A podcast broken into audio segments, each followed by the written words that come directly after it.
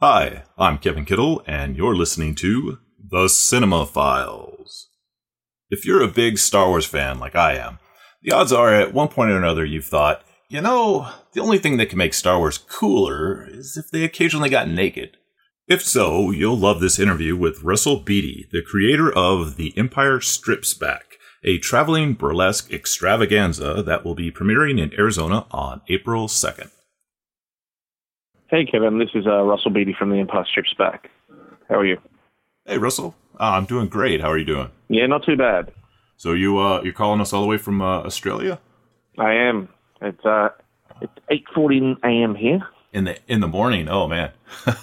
ringing you from I'm ringing you from the future. Wow, that's awesome. Very sci-fi of you. it's Saturday.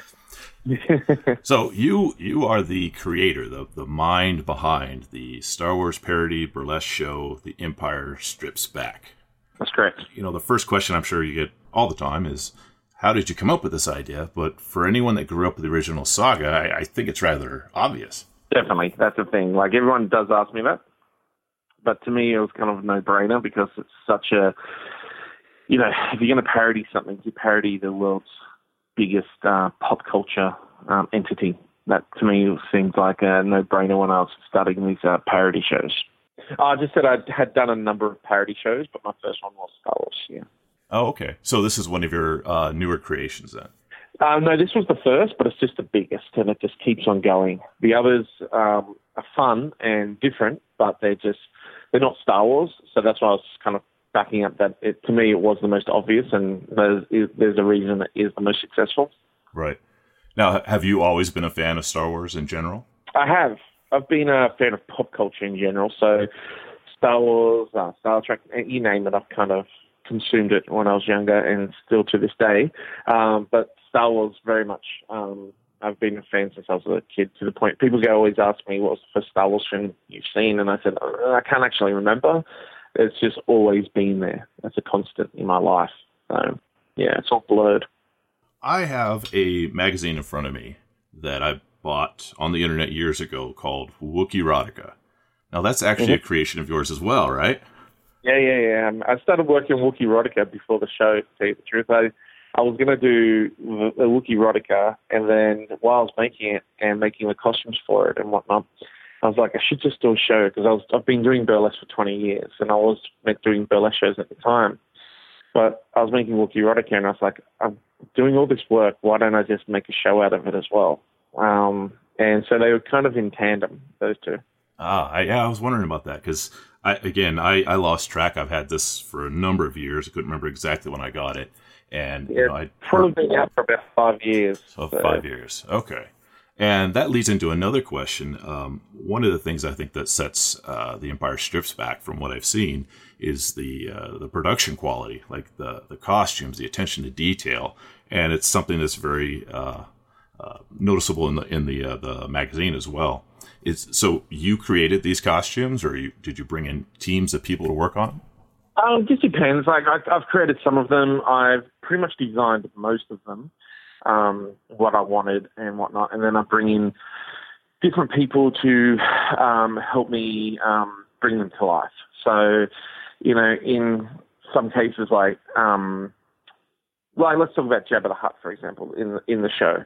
Jabba the Hutt is quite tricky because I wanted a life size Jabba the Hutt, but touring a life size Jabba the Hutt logistically is quite hard. Yeah. Um, so I sat down and I kind of designed uh, what I wanted and I kind of worked out how I was going to make it so we could actually tour it first from a logistic point of view, and then we worked on it from a you know um, uh, kind of creative point of view, like as far as the look of it and how to kind of um, bring Jabba to life.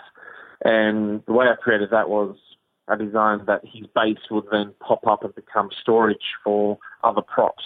Uh. Um, he'd be inflatable with two skins, so it'd give him still a kind of look that he is real.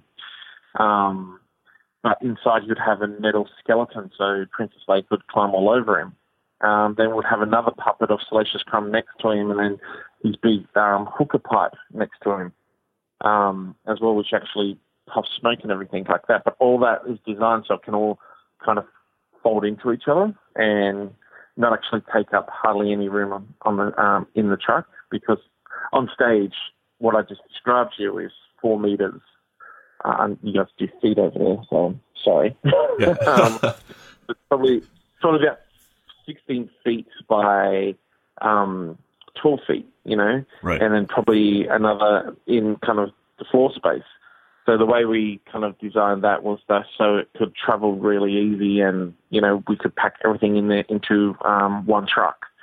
Um, so that kind of once I designed that, I then go and talk to different um, manufacturers like welders and puppet makers and carpenters and different skill sets to help bring those things to life. So there's a lot of um, a lot of thinking what goes into the props and costumes beyond the initial creative aspect. Mm-hmm. There's a lot of logistics involved as well. Yeah. Now that's something uh, ahead of my notes here I wanted to mention because I was really impressed watching the trailer. There's a, you get a small glimpse of Jabba the Hutt, and yeah, like I, I've never seen like a life size moving uh, Jabba the Hutt before, especially on stage in a burlesque show. So it's it's very impressive. Well, that's the one thing I want to evoke is I want to bring some of these things that have only existed on the screen. Well, if someone makes them, they're usually rigid and they don't move, they don't interact, they don't have any character. Um, mm-hmm. I want to bring that to the stage and really kind of bring that wonder of what Star Wars is all about and reinvoke all those, you know, childhood feelings of experiencing something you haven't seen before. So, you know, one of the things we have in the show is a tauntaun. Yes what a girl writes onto stage. And in my head, I was like, we can do this, we can do this. Even though it's only ever existed as claymation form, right. we still figured out a way how we're going to do that. And obviously, we use the magic of theatre where there's a little bit of suspension of disbelief, you know. But um, for us, we wanted to just get as close as we could to the world of Star Wars because it would help us sell the jokes and set up the satire of um, Star Wars a lot better. You know, a, a punchline is only as good as you know the setup. Right. And for us, the setup is to make sure there's no um, time wasted in them um, not you know using their imagination to think this is you know anything but um, an extension of the Star Wars universe. Mm-hmm. Why you know why being an obvious parody, of course. Right, and and that's something. There's kind of this fine line between uh, satire and parody, but it's also as accurate as possible.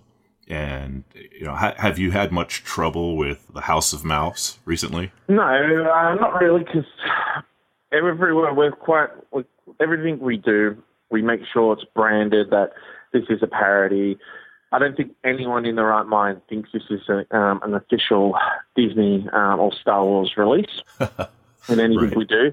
Um, but also, you know, it's a show made by fans for fans. And even though it is a little bit naughty because it is burlesque, it's not a gratuitous show. It's um, just quite um, it is quite a sophisticated take on a you know burlesque a night out, and we we can afford to do that because a lot of our um, tease comes from unconventional ways. Like you know, if someone goes to take something off, our light um, our light dim at that certain part of the stage and whatnot. It is tease in its truest sense. But it's also more than just striptease. We have singing, dancing, um, you know, um, tableaus. We have a whole bunch of different, a lot of comedy. It's a very funny show, and that's what a lot of people don't expect when they um, buy tickets to see how, to experience how funny it is. Um, mm-hmm. And yeah, we kind of just try to evoke the old kind of vaudeville and burlesque shows of old, where you used to go and there was spectacle there was, you know, it was all on a big stage where most of burlesque these days don't get that opportunity. They're mostly on small stages. They're in, you know, small clubs and, or when they are on big stages, they're part of a festival where there's not a lot of time to focus on the nuances of lighting and um, stagecraft.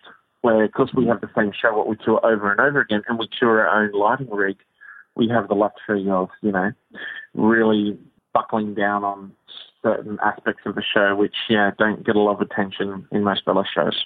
Gotcha. Now uh, you've been do- doing this for a number of years, and I, I think the show started off in a very small theater originally, correct? Yeah, hundred seat theater or club, I should say. It wasn't even a theater; it was just a music venue. Wow. So how like what kind of changes? I mean, there's obviously changes, but what kind of uh, changes, improvements, and things have you experienced over the years with this particular show? Well, the first um, first round of costumes were made by me in my um, garage out of uh, plumbing equipment, you know, plumbing supplies. um, wow. Yeah, and PVC piping, which I'd um, I cut into stormtrooper armor, and it worked. It was fine. It worked for what it was, and there wasn't as much expectation on the show back then. So it was fine in the hundred seat theatre or music venue. And then we decided we were going to take it on the road because we had it so it was so popular in Sydney. So we'll take it around the country, Australia, and then we had to play bigger venues to kind of make it worthwhile. And then when we put on the big stages, we realized, oh my god, this show looks so small and tiny. and um, we did that for about a year and a half. Not all the like, not consecutively, just every time we went out. And we had all these fan bases, but the whole time I was thinking, I could do this so much bigger. I could do this so much better. And um, yeah, when it came time um, to play one of our small stages again, I at the end of the run, I packed up everything and I said I was going to take it to the storage container to my business partners. But I didn't. I went to the uh, junkyard and destroyed it all, threw it away. Yeah. And that kind of forced us to rebuild the show. Because uh, I was, I was getting, uh, I felt like I was starting, I, was, I felt like I was betraying what I could actually do with the show. Like I have to put on the best version of the show at all times. So I still do to this day. If I see some way I can improve it, I constantly do every tour. Constantly make tweaks and evolve the show because, right. you know, the last version of the show should always be the best version of the show we um yeah, so we rebuilt um, the show and I brought in a lot of oh, people wow. who had actually worked on the Star Wars films to help us to build our R two D two, to build a you know our Chewbacca costume and whatnot. Um, so a lot of the costumes and um, props are actually made oh, by people who great. worked on the uh, films. Yeah, I'm sure everyone appreciates that. yeah, that's the kind of level I wanted obviously we make our alterations, you know, because R2's got custom aspects to him. He uh, has strobe lighting built into him, and he can uh, he can make it rain by um, shooting um, hundred dollar bills up into the air. Oh, that's amazing. so when you when you were brainstorming ideas for the show, either at the beginning or now, were there some ideas you had that you threw out for maybe being too weird, or maybe the opposite, were certain ones you thought, I don't know, and then you were surprised how well they worked? Um, well, yeah, we had definitely some stuff in there, that I've kept in there for a while, but it kind of something aged out. Like, you know, we, we used to have the Tusken Raiders in there, but we just had to also, the shell's getting so big and so long that I had to kind of make some cuts. So we did cut out the. We used to have the Tusken Raiders, and they're no longer in the show. Um, we also used to have Jar Jar Binks in the show. Oh my god! And, yeah, he used to come on stage. Did, did Jar Jar strip? you know, well, he used to come on stage to take over the stage and just be annoying and dance the Queen song. Can't stop me now. Um, and, and then the MC would be trying to get him off stage, and then it came to the point where the MC would come on with a uh, double barrel shotgun and shoot him. And we used to use a real shotgun with blank. oh my god! And wow. um, I got to the point where I had to kind of stop using it because you know the you know the just in the state of the world having a shotgun on stage kind of wasn't uh, wasn't appropriate. And also the audience now that's kind of coming through grew up on Jar Jar Binks, and they a lot of them love Jar Jar. You know, the kids who yeah. were once you know, little kids when the prequels came out, Jar Jar was their part of their trilogy. So we, we as like anything, even though we mainly focus on the original trilogy, um, we are aesthetics. Star Wars is for everybody. Mm-hmm. So we felt like we were betraying people's faith in Star Wars because at the end of the day, our show's not political. It's not. It's just two hours of escapism where everyone can come together and just forget the woes of the world and celebrate their love for Star Wars and remind them what it was like to be a kid when they went and saw um, those films. Because those films are quite simple. Yeah. And there was nothing else like them back in the day. So that kind of love, what, you know, helped like grab the attention of the world, those films, and become what that is at the moment. Um, the love for those original films is fairly pure, and we try to retain that with the, um, the love for our show. So. Yeah, that sounds wonderful. I think you've touched on this a little bit. Is this this show has something for everyone? Um, it's not just women getting on stage and you know getting in and out of costume. It, it appeals to all the sexes. Yeah, so our audience is like sixty percent female, and oh wow, um, yeah, we get a lot of couples and a lot of big groups of people coming along. You know, so it's a big shared experience. This show, like it's it's like an event you build your night around. So you go and meet up for dinner, and then go, go to the show, and then go for drinks afterwards.